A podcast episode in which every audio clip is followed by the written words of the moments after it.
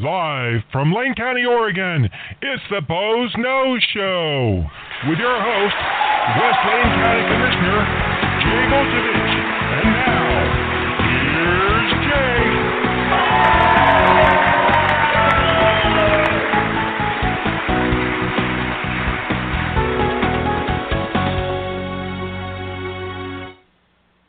And good afternoon and welcome to the Boz Knowles Show. And we're live here from downtown Elmira, Oregon, where it's another beautiful sunny day in the Northwest. And, you know, here in Elmira, we're having a little bit of fun because there's only one real main road that runs through Elmira, and it's called Territorial Highway. And O D O T has decided to repave it. And I don't know who drew up the traffic control plan for the repaving of that, but it took me over twenty minutes to get out of my house this morning to go do some shopping in town. And it took me forty minutes sitting and, and waiting my turn to go this afternoon to get back to my house. So I lost an hour of my day um, for absolutely no good reason, if you know what I mean.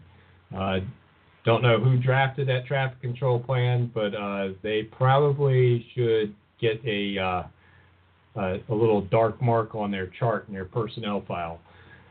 So I am going to be talking later in the show with uh, Marie Bowers-Stagg, uh, who is the chair, co-chair of the Lane Families for Farms and Forests. But she was out on a windrower, and frankly, the noise that was coming from the windrower was just a little bit too much to overcome on the radio. So when she gets done and to a point, she's going to be calling in probably about halfway through the show to talk about that. So in the meantime, it's more or less a free-for-all again. We can talk about whatever you want, and you can do that by calling six four six, seven two one, nine eight eight seven. Just press one to get in on the show. Or you can email us at talk at k r b n radio dot net and let us know what you want us to talk about or ask a question. And you can even do that after the show and between shows uh, if there's a topic or something you want me to address in my next show. But lately here in Lane County, we've been having a good time. I feel like I've been on the evening news way too many times in the last week. Uh, you know, the local channels here in Eugene, Oregon. Uh, and it's been an interesting week. Started out last Thursday when uh, we had a kickoff for the Tobacco twenty-one uh, effort that the American Cancer Society is leading to try and get the state of Oregon uh, to adopt a twenty-one age of purchase for tobacco and nicotine products. And Lane County is already working on that, so they invited me to speak at their opening and uh, are encouraging us to move ahead with our countywide change to that. And I'm sure there's some folks out there that, that don't really think that's a good idea. Um, willing to talk to the, talk to you about that. You know, the usual objection is, is if you can serve in the military, you ought to be able to smoke a cigarette. But you can serve in the military and you can't drink a beer in Oregon legally, or you can't smoke recreational pot legally. And good luck trying to rent a car um, if you're under twenty-five. So we can have a conversation about Tobacco twenty-one. And then on Friday, I uh, went to a groundbreaking ceremony for the Oaks at fourteenth, which is a new um, affordable housing project that's uh, a partnership between the Housing Authority, which the Board of Commissioners is part of, and uh, the, a group called Sponsors, which is a nonprofit that works on um, providing housing for those folks that are transitioning out of the prison system. And uh, so a little bit of a controversial development, because as soon as you start talking about people coming out of prison, people immediately assume that it's going to be, you know, bring all sorts of crime to the neighborhood. What's interesting is the other um, developments that Sponsors has been involved in are spotlessly clean and wonderful neighbors for everyone they've been, been involved in so far. So it's one of those things where it's the change kind of gets people going. And later that afternoon, I got to go to uh, the grand opening, or I should grant, say grand reopening of Archie Knowles uh, Campground, which is out in West Lane County on Highway one twenty-six near Mapleton, Oregon. And the reason it had to be reopened is the Forest Service decided to close it down uh, because they're not cutting enough trees to be able to afford to keep a campground open. Actually, they just couldn't afford to do the repairs to the water and sewer systems. So their decision was to close it down. Uh, but we managed, you know, there were some citizens there that didn't like that idea because the site's really historical. Archie Knowles Campground, where it's situated, was originally a place that Native Americans stopped to camp because it's got Knolls Creek running next to it, which is a salmon-bearing um, stream, and that's where the salmon come up to spawn. And uh, so it was a place where they stopped and set up camps, you know, collected, you know, salmon uh, and hunted from that site. Later on, it was a camp where fur trappers stayed. And then it was a homestead in eighteen ninety for, I believe, the Jackson family. And uh, they were there for quite a long time and had a fruit orchard in that location. And uh, then after it was, they, they abandoned the homestead, the federal government actually set up a work camp there, and that's what built Highway one twenty-six, but then it was called Route F from the tunnel west down to Mapleton. That was the actual uh, W P A um, campsite. And Camp Lane, which is on the other side, the east side of the tunnel, um, was the camp for the eastern portion of Route F. So it has that historical link to um, the Roosevelt administration and W P A. And then, it, then after that, Um, it became a uh, work camp for a mill, and it, it became known as Jackson Camp. So it was a, a, a logging camp for quite a long time, which uh, closed down. And then in nineteen sixty-four, it was opened as an actual park by the Forest Service and, and became a campground. And then they closed it in two thousand ten, which was when I took office, and that it was about when I started hearing from the citizens of Mapleton about this long history. And the person it's named after was one of the um, first um, uh, non-native um, babies born in this in Lane County, in that western Lane County, and actually one of the first settlers, um, and was a forester and a guide and a surveyor and several other things, um, Archie O. Knowles. And the folks right there in Mapleton weren't going to let that place get shut down. And uh, I was really pleased to help them get the county involved. And it's actually going to be run by Lane County, the park, because one of the things our park system does well is run campgrounds. And we've got Camp Lane on one side of it and Harbor Vista Park on the other side, where our trucks go right by it every day, um, maintaining those campgrounds. So it just made sense for us to take it over. And we got some grants and some other things, had to get past some uh, bureaucracies with the Forest Service because they didn't want to sign a long-term lease because that's against their policy. So we had to go all the way up to Washington, D C to get that approved. And eventually, finally, six years later, we're, we reopened the park on Friday. So that was a pretty happy moment. And then we get around to Tuesday, and we have the uh, local pot tax on our, our on our agenda. And for those of you from outside of Oregon, you might not be aware of Measure ninety-one and all the various things that went on to legalize recreational marijuana. Medical marijuana was already legal in Oregon. And uh, when they made recreational legal, they they decided it was going to be taxed at, at the uh, retail sales portion of it.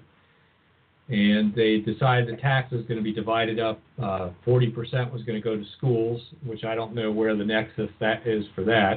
And then uh, I think another fifteen percent was going to go to the state police. You know, kind of can get a little bit of nexus there. twenty-five percent was going to go to um, the state's addiction treatment programs. Another um, five percent was going to go to uh, the uh, uh, prevention programs. And then uh, ten percent was going to go to city municipal governments, and twenty percent, another ten percent was going to go to the counties to be split up. Um, most of the impact of the legalization of marijuana falls on the counties. Um, you know, we're the ones that have to um, deal with the health impacts, we run the addiction programs for the state and the county, uh, which their funding of doesn't supply all the funds.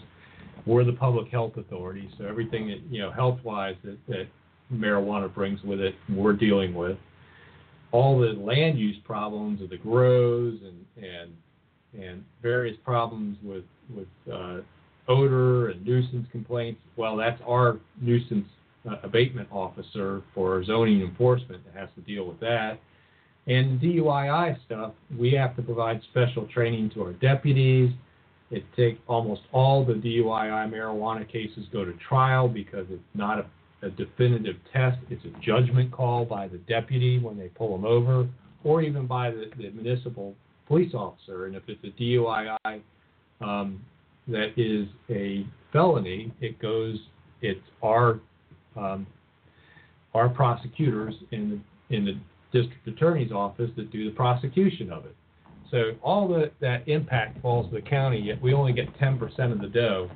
Well, in the final versions of the law that came out of House Bill thirty-four hundred and the uh, writing of the statute and administrative rules by the state, they decided that, you know, temporarily they were going to let uh, medical places sell recreational marijuana with a twenty-five percent tax.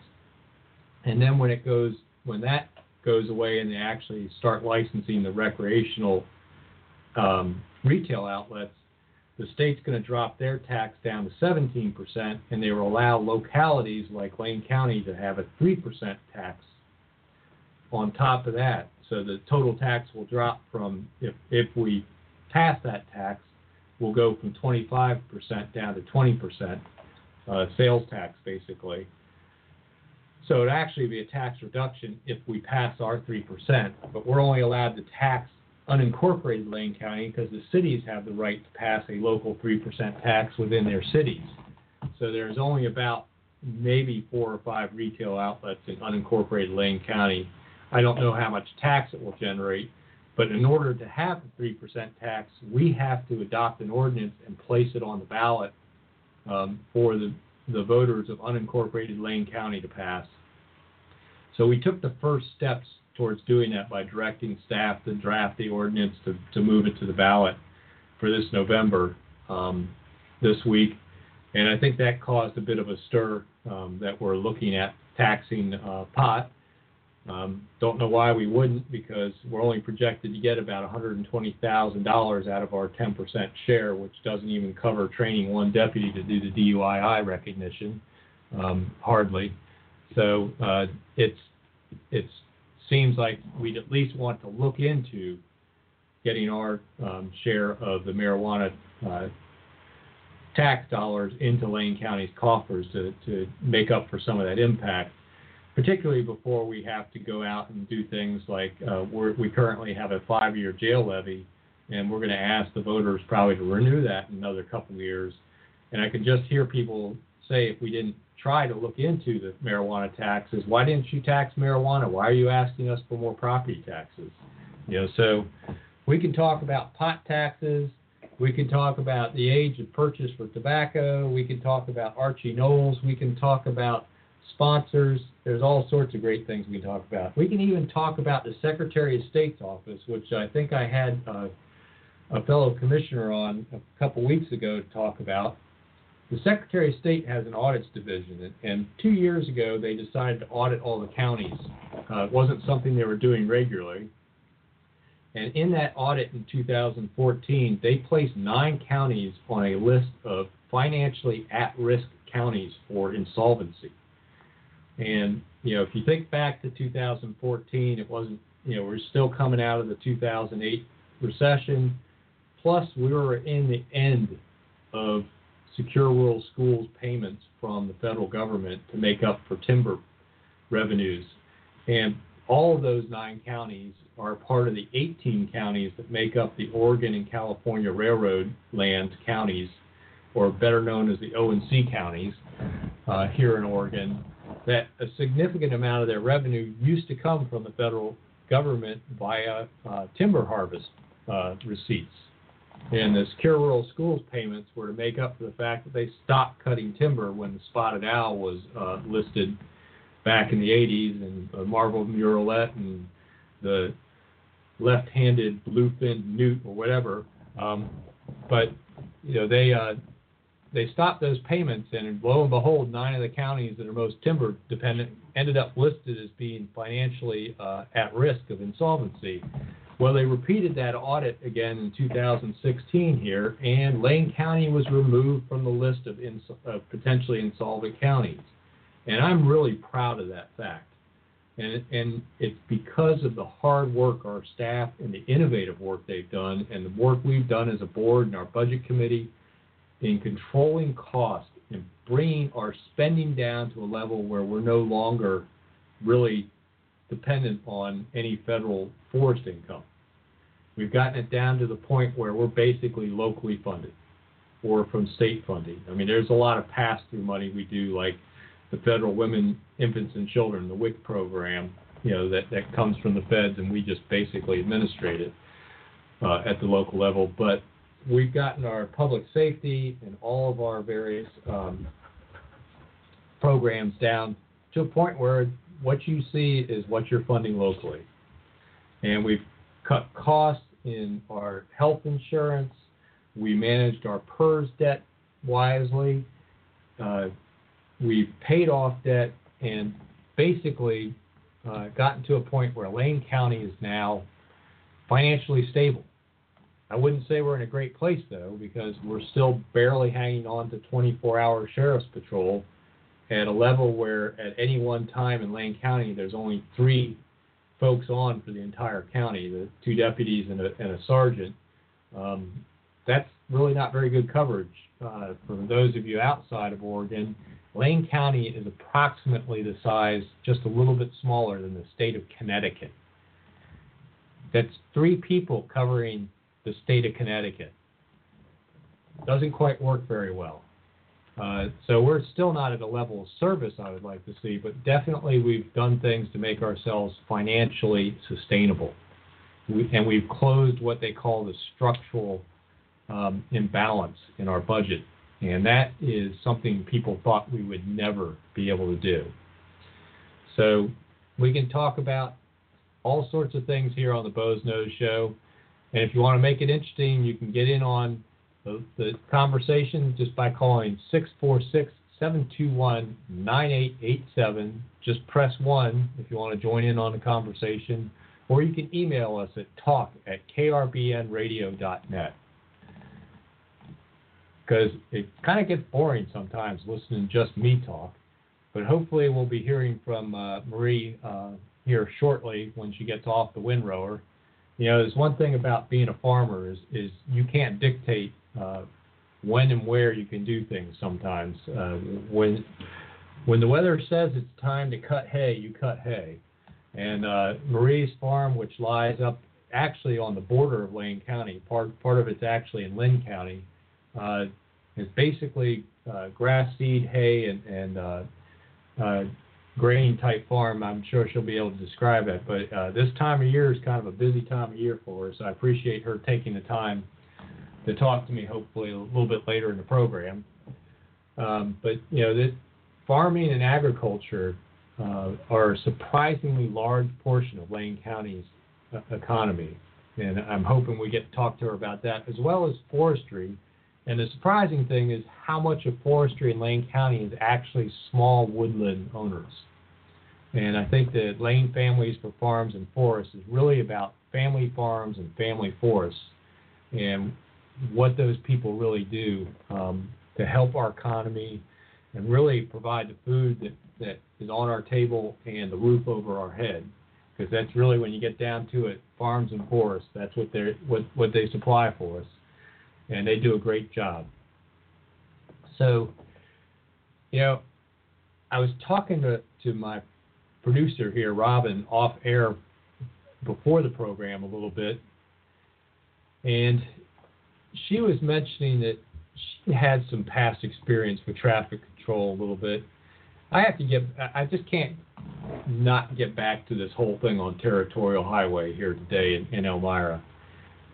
I can't believe that O D O T and their contractor didn't understand what the volume of traffic was on this roadway and the fact that there's no detour for it for a lot of us. There's no way to get to my house without using Territorial Highway. I come off a dead end, and it's the only access to the local high school that's running a kids' soccer camp all day today. They got some kind of special soccer week going at the high school because last Friday was their last day of school. So it's been parents in and out of the high school all day this week, and then they put these flaggers out and hold people up from getting to the high school for up to forty minutes. I can just imagine the kids waiting to be picked up, wondering where mom is. You know, it's just incredible. But, you know, it doesn't seem like this is the only place that somehow or another, either a contractor or whoever was doing um, temporary traffic control has just totally not gotten it right. And, uh, you know, I, what, for me personally, you know, my background is a civil engineer. Long before I became a county commissioner and got involved in po- politics, I, I got an engineering degree. And I've drawn up traffic control plans for construction projects and understand how you have to anticipate things like side streets that come in in the middle of a project, which I got to my street and there was no one there controlling traffic. Um, I can't imagine, you know, so it's like, do I turn out or not? Am I going to end up running into a, a piece of construction equipment if I turn out, or a line of traffic coming the wrong way and I'm going to have to back up? You know, just insane, total insanity. I, I, I can't imagine what it would be like to be on O DOT's phones today. Because I imagine uh, their phone lines are burning up from the people in Elmira, because that was just absolutely incredible. So, Robin, are you are you are you there on the line? Yeah, I am. I was just kind of chuckling as you mentioned that, because one of the things that we used to do as a as a group a long time ago, before uh, cell phones were out and C B radios were prominent, is we would respond to Um, stalled vehicles and traffic accidents, and there we had to set up traffic control on the fly and take control of the scene and uh, get everything under control until the emergency vehicles could come and take over. So that took a little bit of just common sense and paying attention. Yeah, and it just it surprises me sometimes that, that the the traffic there was just not foreseen by, by O DOT. And I'm sure everybody has their stories, but you know, in Oregon we have two seasons uh, here. We have uh, winter when it rains, and then we have construction season where we all wait in our cars in the hot weather in the sun. Uh, and that's awesome. That's awesome. Windshield companies do some really booming business. Yeah, yeah. Well, and, and speaking of windshields, you know, I, I live out here by uh, Fern Ridge Reservoir, which the locals refer to as Fern Ditch. Um, And, and I, driving to and from, I had to stop and get gas today. Every time I get gas, I've got to clean my windshield, because I tell you, I get so bugged up between the bugs and the rocks from the construction. I don't know which is worse um, for, for windshields around here.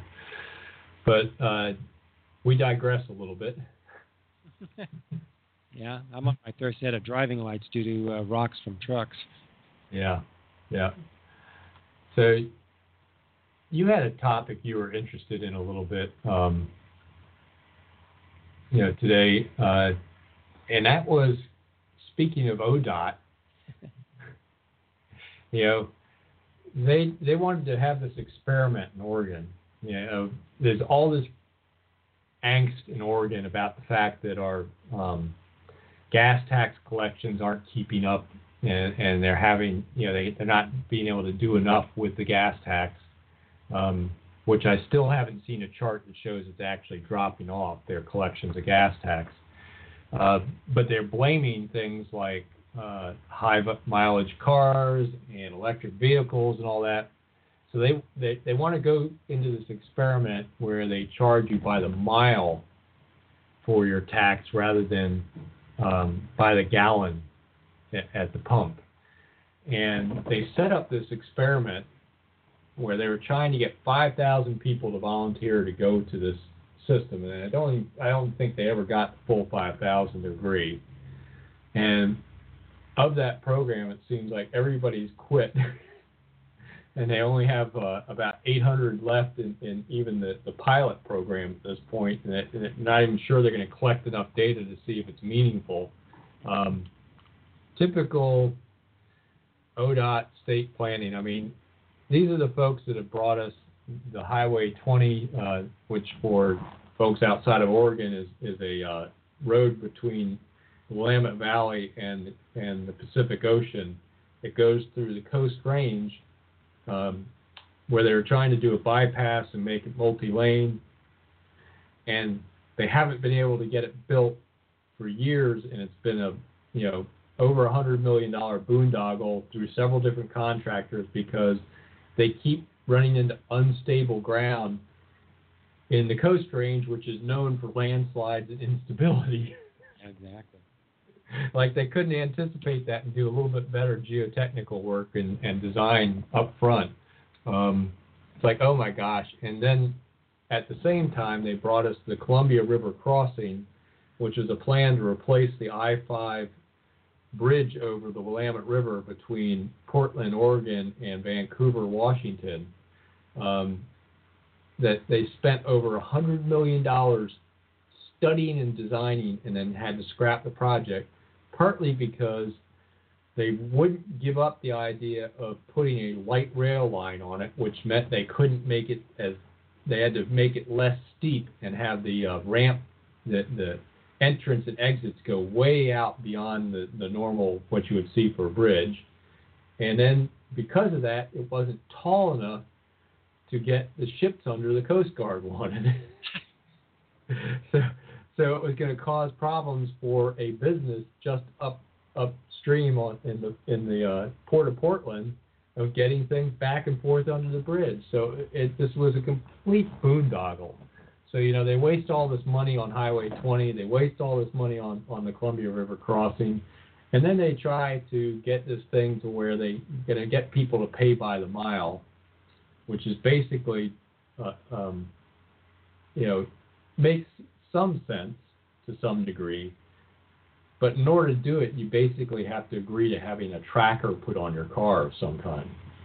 Well, and the bad thing about that is, and I've, I've been um, following this since it was introduced in two thousand seven, I believe, because on my blog I've uh, had a lot of information on it. And, of course, some of the stuff they've already taken down. But they're they're trying to sell it as uh, under their website as R E Go, haha, that's their thing, about how much money you'll save. And they actually give an example of, uh, of that you well, like for example, uh, using just their calculator on or my R E Go dot org, one day forty miles, fifteen miles to the gallon equals two point six gallons, and they're showing that under the current gas tax you'd pay eighty cents.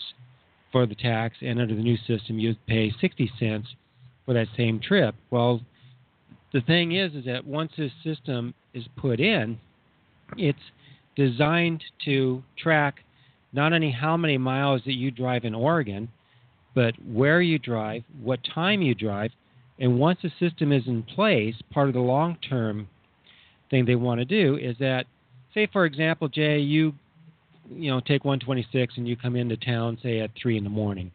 You may pay half a cent a, uh, a mile for, for a gas tax. But then let's say you, you go home at five o'clock in the evening, you may pay three cents a mile because it's called a congestion tax.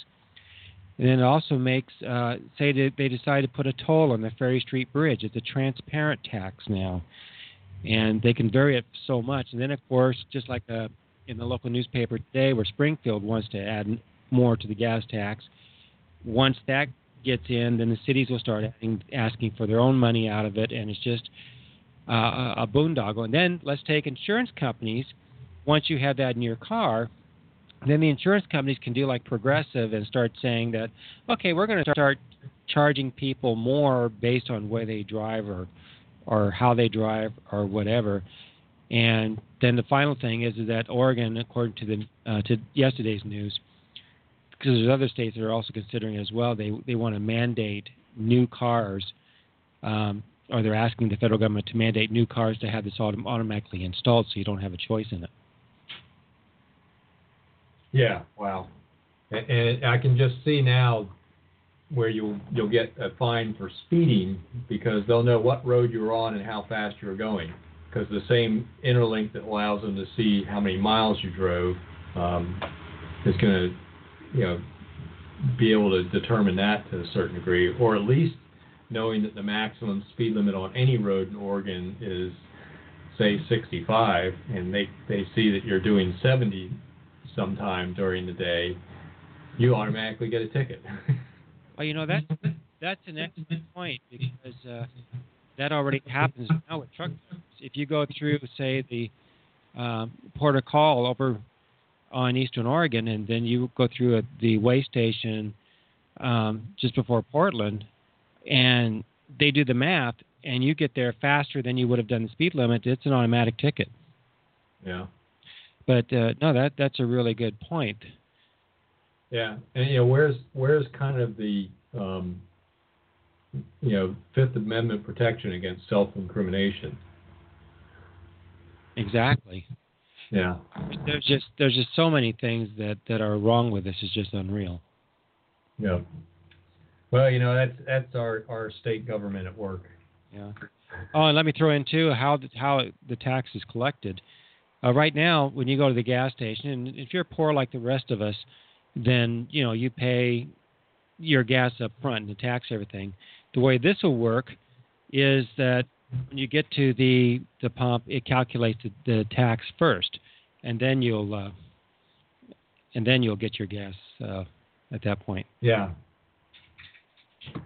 Interesting. Yeah, I just it, it's it's one of those things where, you know, time of day pricing in some ways I I, I, I don't have too much of an issue with, because kind of like, you know, the difference between going to a restaurant at, at four thirty and being able to get the blue plate, the early bird special, or paying full price for the same meal at six o'clock when they're busy, um, or you know, you go to a theater at uh, on a Sunday at ten in the morning and you can get a discounted ticket, um, but if you go Friday at, at seven in the evening, uh, there's no discounts available. You know, it's there's already time of day pricing in, in multiple different areas of, of uh, uh, you know, of our economy. Uh, so it, it, that that's not really as much as my issue is just the the, the ability to um, go beyond that. Exactly.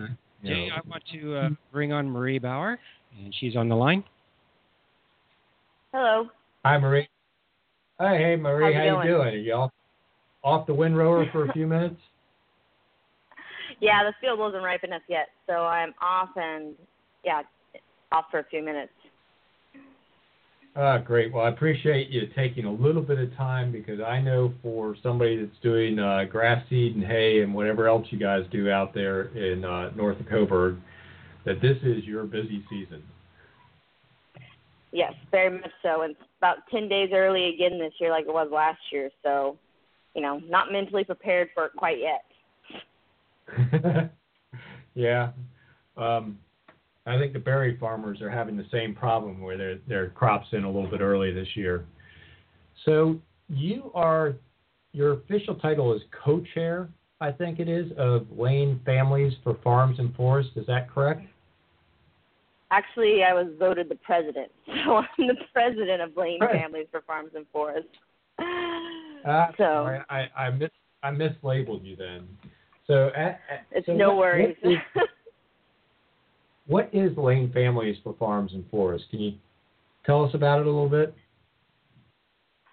Um, so Lane Families for Farms and Forests is a brand new coalition, just pretty much formed in the last month, and um, our goal is to start communicating to the general public and the general community in Lane County about what farmers and foresters do in the county, because, I mean, Lane County was built on agriculture, farming and forestry, and ranching, and so, you know, and I and I think a lot of times we, I know I'm guilty of it as a farmer, we lose sight of, you know, the greater community, and we just focus on our task at hand.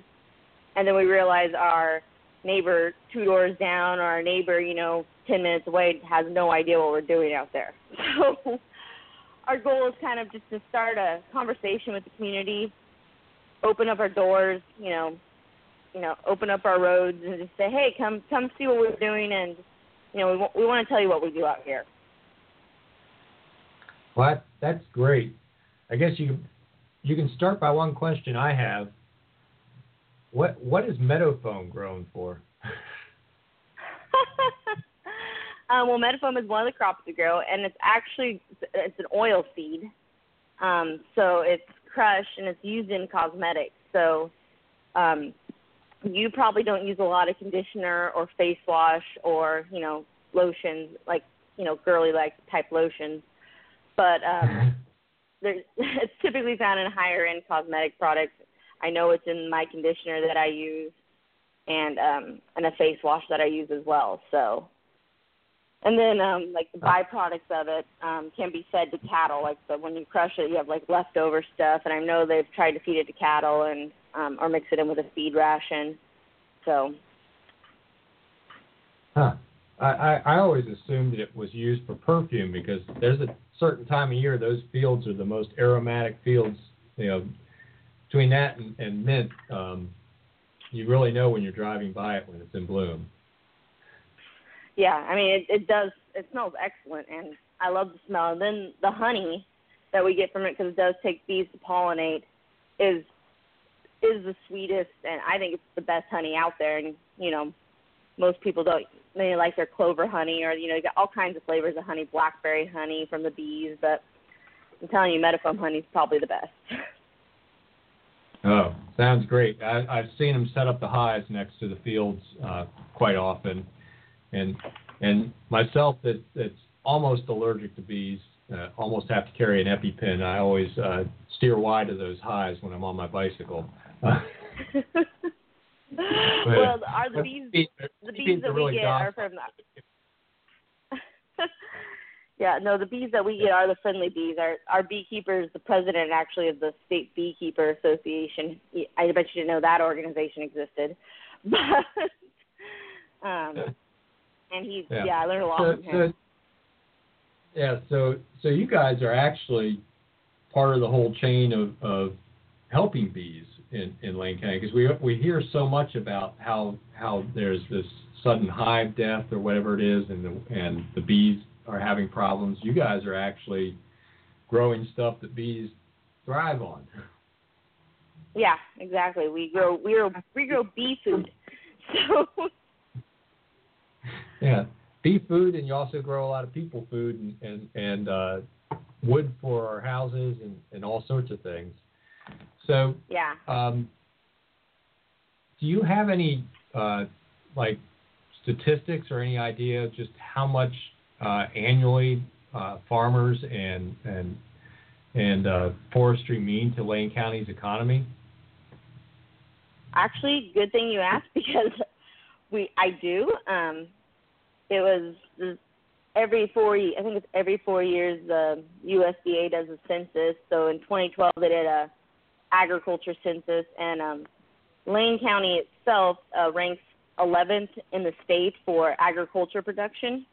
Um, so that doesn't include our trees. That just includes, you know, the products from the farm. So eleventh in the state. So say Marion County is number one because of all of its diverse crops, and then Lane County ranks number eleven. So out of thirty-six counties, I would say that's pretty, we're a pretty important part to the state's ag economy. Um, I don't have specific dollar amount numbers. I could, I can send you the stats, and maybe you can decipher that out of there. But um, Yep. And, you know, our top crops are, you know, grass seed. We're, we rank fourth in the state for grass seed crops. Um, nursery and greenhouses are, like, sixth.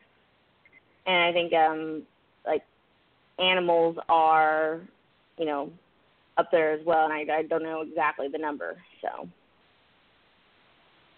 That's kind of interesting. Um, yeah, I'm kind of – you you think about the nursery – side of things, um, people don't sometimes think about that as an agricultural crop, but uh, Oregon's one of the, isn't it like number one in the nation for nursery crops?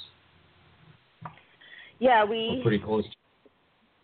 Yeah, we're the top three. I can't remember if we're number one or number two, but I think it trades around. And I know this last year, the nursery's been this number one commodity in the state for many years. And then this last year, cattle took over because of high cattle prices. Um, and I don't, I bet we'll see a flip-flop again between nursery and cattle. So it's, it's, it's a, people don't realize what a huge industry it is and what all goes into the nursery part. They just think that they like to go down to Aggie Seed and Nursery and buy a pretty flower and not realizing how much it contributes overall to the Oregon economy. Yeah. So I, I, I was able to look up that same piece there, and it looks like the market value of the products sold in two thousand twelve was one hundred forty-two million dollars. I, I, I Yeah, one hundred forty-two million dollars. That, that's a oh, yeah, pretty that's... big chunk of money. Yeah, it is. And I just, uh, that's a lot of money. And I just looked up some other stats that I had about employment in the county.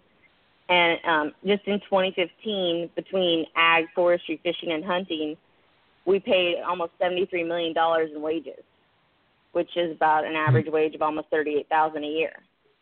So... I mean, we're, we're contributing to the county, and that's all. That's over nineteen hundred jobs. And I, I'm not sure exactly what the population of Lane County is. I'm sure you do, but, um, yeah. Yeah, a little over three hundred fifty thousand at this point. So nineteen thousand is a lot of families. You know. Yeah. And you, you, you also kind of. Um, You know, there's been a tradition, you know, I didn't grow up in, in Lane County. I grew up on the East Coast. And uh, when I moved here, I kept hearing people talk about when they were kids and they used to go pick beans and, and strawberries and this, that, and the other thing, and, and how they used to get on the bus and go go pick beans and everything else. But that's kind of changed with time a little bit and, and a lot of laws. But you guys still hire a fair amount of young people, and it's they're kind of their first real employments, bucking hay or, or or driving a windrower or something, isn't it?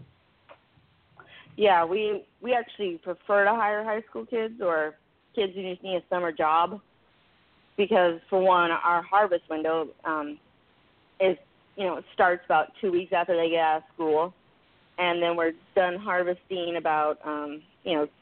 a week in August or two weeks after August, and at that point, you know, then they can they can choose to either you know stay on and do some odd jobs, or you know if they're done, they're done. So it's a good way to make a lot of money, especially with minimum wage being nine seventy-five on July first. Ah, uh, yeah. And don't you like it that that way out there in in rural Lane County that you're paying the same minimum wage Uh, that Eugene's paying? Yeah. Lane, For Lane kids County, who yeah, I have to I have to train. yeah, yeah, yeah. We could have a long discussion about minimum wage, but I, we'll, we'll try and stick with the benefit of farms and all that in Lane County. So, um, your your farm there in particular, you guys, you know, you said you do. Uh, grass seed, hay, and, and meadow foam, and a few other things. But you, how many, you know, in the course of a summer, how many kids do you think you employ? What was, sorry, repeat the question. How many kids does your farm employ in, in a summer? Um, right now we have I, eight, between eight and ten kids. So, wow. and just, it, just, it seems, yeah. Just wow. Our farm. And the neighbor farm employs kids too. And I mean, they have to go pr- get a tractor safety permit, so they have to go through some training and, you know, but that, mm-hmm. I mean, that's just a requirement by law. And then, you know, we can work them up to seventy-two hours a week. And many kids, funny, you get some kids who want to work over seventy-two hours, and it's like, sorry, buddy, we can't, because, you know, our labor commissioner would come after us. But anyway, yeah, that's, yeah, that'd be a heck of a way to save money for college if you could work, you know, sixty, seventy hours on a farm all summer long. I, no, yeah, I always our, had trouble um, our, with forty hours. Yeah, our head baler driver, she's not working for us this year, but she didn't get a summer job till actually she had graduated high school, and um, she came to work for us, and she was um, also girls make the best employees. I'm just going to tell you that right there. But she came to work for us, and she was timid, and but she grew into a leader on the crew, and um, her goal was to go to vet school, and so she didn't have to have a full-time job in college because, you know, she worked all summer and saved a lot of money. And now this is she's just finished her first year of vet school, and, you know, she wouldn't, without her summer job, she would definitely wouldn't be able to at least afford to go to college, you know, without having to balance a job and school. So, yeah, so that, that, that farm employment is helping her, you know, have the time to actually do her studying versus having to work full-time and try and juggle school. That That's yeah. pretty cool. Yeah, and I think that's, you know, that's a piece of that, you know, the average person, you know, that's just going to the farmer's market in downtown Eugene um, and seeing the produce there doesn't think about who gets employed, you know, to bring all that produce to, to the farmer's market and, and what that yeah. employment means to those people. And, and the farming economy really provides that, that youth and summer youth employment that is almost dried up. You know, it, it's really hard for somebody under the age of even twenty-one to find employment that, that's temporary during the summer. Yeah, and that's the thing is, it's getting, it seems like it's getting harder and harder to find kids who actually just want to work during the summer. And I don't know whether that's our culture or whether it's because, you know, there's a lot of pressure on kids these days to go do year-round sports or go on vacations with their families, or which I don't knock people going on vacation with their family. It's just one of those things. It's weird. And I, you know, people say their parents pay for everything, which I don't. I, that just blows my mind. That's a, probably a whole nother like discussion on the culture and, and where we are today. So. Yeah, yeah, I think I think we're we're we're probably showing our age a little bit, Marie, when we start thinking about, you know, the, things like that and, and that difficulty in getting people to work. But you know, I've experienced that too. As as we, um, you know, my wife and I have a small business. We only have four employees now, um, but sometimes it's difficult to get people to really knuckle down and work, and and uh, and you know, and especially when you want to pay them time and a half for overtime because you're in a crunch, and, and and and they just they really don't want to work it. They don't, you know, the, the desire just, you know, it, it, it's interesting. Um, Yeah, we could have a whole other show about that. So, um, if if there's a family farmer or farmer out there that's listening to the show, or a forester out there listening to the show that's interested in Lane Families for Farms and Forests, how would they get in contact with you to find out about the next machine or, or what the group's doing? Um, lane families dot com. We have a website up. We're going to have a Facebook page here in the next week up. We're working on it now. So right now, uh, Lane, w w w dot lane families dot com. We have a contact sheet on there. Um, and we're, like I said, we're beginning a new coalition, and we're just got a kickoff party two weeks ago, which we had over one hundred attendees of local farmers and foresters. And we're planning a fall event, which hopefully will – our goal is to encompass the greater Lane County community besides just people who work out in the fields and the forest, and, you know, start getting to know one another. Well, that's great. And it's kind of an interesting coalition because you don't normally think of, um, you know, the logger and the farmer, um, you know, socializing or even, you know, getting together with each other. So um, I bet it's been kind of interesting getting to know some of the folks from the forestry side of, of our our uh, economy here in Lane County. Yeah, and, and foresters have always been, uh, when before I became back to the farm, I worked for Northwest Farm Credit Services, and I started down in Roseburg. So uh, when I was a trainee, every, you know, one Monday a month, we go to the Douglas Timber Operators Breakfast, and I learned a lot about it there. And, you know, we're not that much different, farmers and foresters. Their crops just get harvested about every four decades, and ours get harvested every year. So I guess you can look at it like that, and uh, and it's kind of interesting because um, looking at even some of the statistics about the farms, there's a certain amount of, you know, that show the farms that have forests on them. So there are some yeah. kind of, you know, run cattle maybe uh, on part of their land and actually have a tree farm on another part of the land. Yeah, a lot. So, I think a lot of ranches. Um, You know, a lot of ranches in this Lane, Douglas County area, that's, they have timber and they also have cattle because they have grasslands that just can't grow trees, so you have cattle. yeah. Yeah, that, that's, uh, you know, that's one of the things I don't think, you know, people think about too much, that there is actually some crossover between the two, the, the two industries. So. Yes. You're you're a fifth generation farmer. Yep. Okay.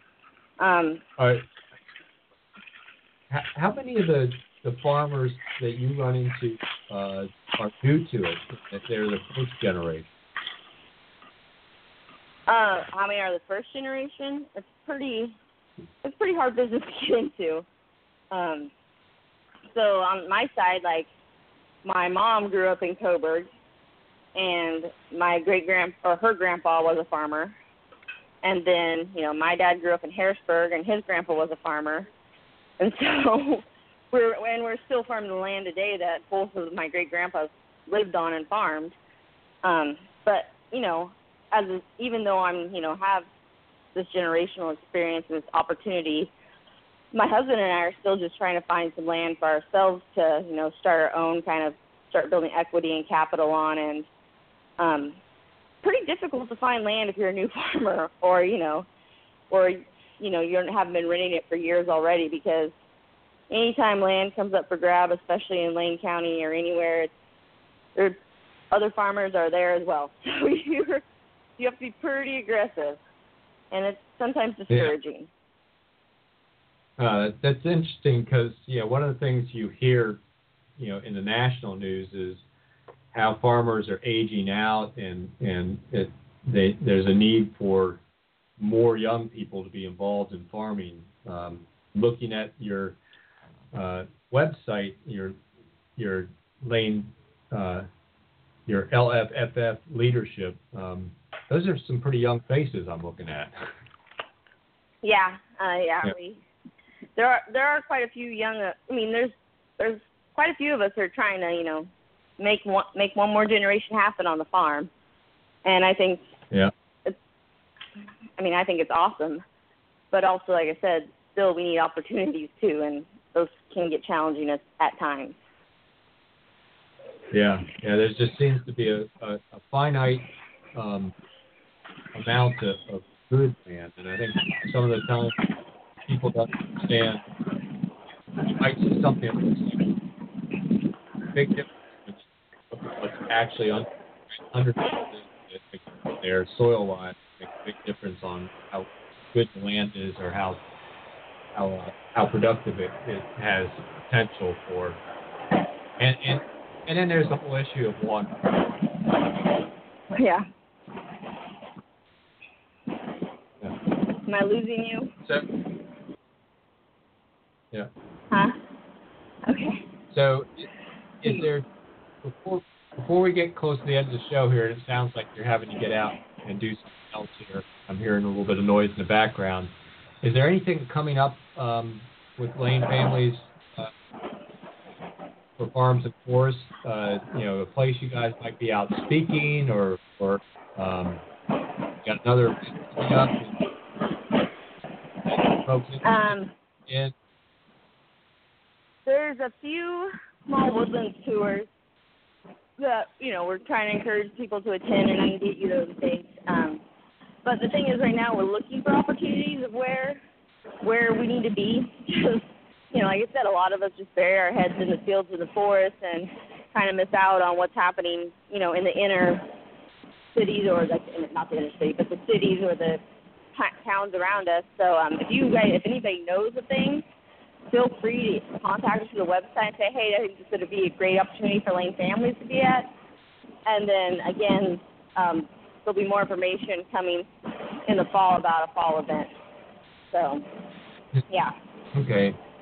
So would you guys, you know, like provide a speaker or um, somebody to come talk about their, their particular farm or, or whatever, you know, if it was like, say, a Lions Club or a Kiwanis or or even if, a, yeah. say, say a, a teacher was listening to this and thought it might be a great idea if, if they could get a farmer to come in and talk to their class. Um, would that be something you all would be interested in? Absolutely. I know a couple of us have already talked to some local groups about, you know, just what we do in our fields and, um, you know, I, and co- crops that they may not fully understand why we grow, you know, or we we love to explain it. Like I just had a teacher actually out here um, yesterday for Summer Ag Institute, which is a program through Oregon State, and she's a science teacher, and she was just eating it all up about, you know, how can she make ag part of her curriculum in her science class at Scappoose High School? So, you know, it's just any opportunity we can get where we have willing members who love to explain what they do. Great. So all, so. Of, all of you listening out, out there, if you're the member of a group and you're always looking for a good speaker or something like that, uh, or if you're an educator out there and you're looking to try and find something, some new way of, of uh, making your curriculum interesting, here's a group with uh, farms and, and and forestry that you can either get, you know, field trips to or speaker in. Um, contact uh, Lane Families for Farms and Forests. Again, you guys have that um, lane families dot com is your website. Yep. And I think there's there's some information there, and uh, of course, uh, if they get a hold of me, I can always probably connect with you uh, if somebody's interested. Absolutely. In joining. Absolutely. And like I said, this so. time of year, I'm on the go most times. So, you know, if they get, you know, I'm always up for a tractor ride if people need to go ride on a tractor, too. So. Yeah. Well, and I always, I, I, I, Marie and I are also Facebook friends, and I always love the pictures of bulldogs um, riding in the tractors with you, your English bulldog. Yeah, and right now my English bulldog just ran out the door while I was trying to keep her in. So I'm like, sorry, oh, you can't go with me this time. Yeah. Okay. All right. Well, I will let you uh, go capture your English bulldog. I know they're stubborn. Yes. Just a little. They are. Yep. All right. Well, and, thank you, Jay. Uh, I appreciate the opportunity. Yep, and thank you for uh, taking some time in the middle of harvest. I know it's a tough time for you. And, yeah. Uh, I, I you are more than welcome. Okay. Well, we'll talk to you later, Marie. Thanks for coming on. All right. Thanks, Jay. And that was Marie Bowers-Stagg, who is president of Lane Families for Farms and Forests. And they've got a website, which is uh, lane families dot com. If you want to find out more about them, uh, learn a bit more about agriculture and forestry in Lane County and the value it has in our community. And that's going to about wrap it up for the Bo's Nose Show this week. Uh, I hope we provided you some information. And uh, if you want to, drop us an email at talk at k r b n radio dot com. net, and uh, we'll get back to you if we can, suggest a topic or whatever. But this has uh, been a great afternoon, despite the traffic out on Territorial Highway. Can't get away from a radio show without a little bit of a smile on my face, particularly when I get to talk to a farmer about what they do and the value they are to our community. So next week, who knows what we'll be talking about.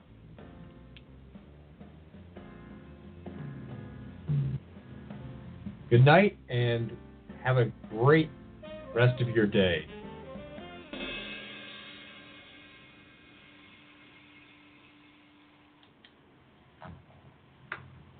And we are clear. Awesome.